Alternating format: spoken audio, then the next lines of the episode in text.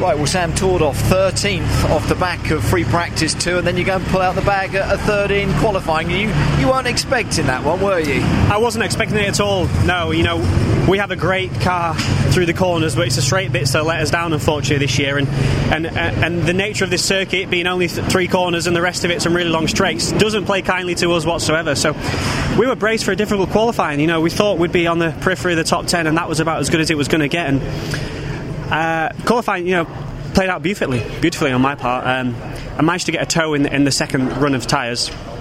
Um, and, and, we found a huge amount of time, and, and that was the, the difference. And I knew that if I was going to mount any challenge whatsoever, I, ha- I had to have a tow. So, um, thanks to Jack Goff for, for allowing me to tow him and, and, and discover that phenomenon.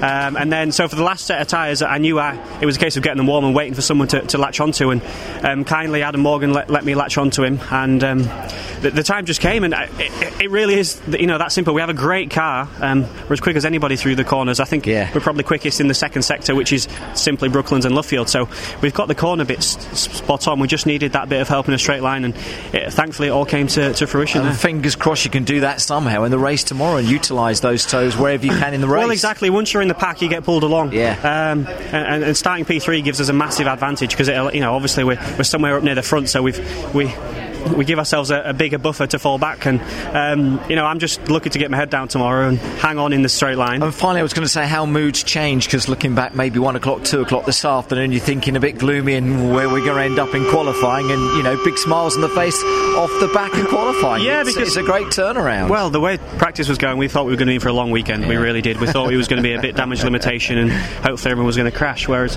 whereas now we're, we're suddenly thinking, right, if we we're in the mix, if we can get a good start and latch on, then just hang on for dear life. I say you can crack open the shandy, can't you? Sam, well done. Thank Fantastic. you. Superstar.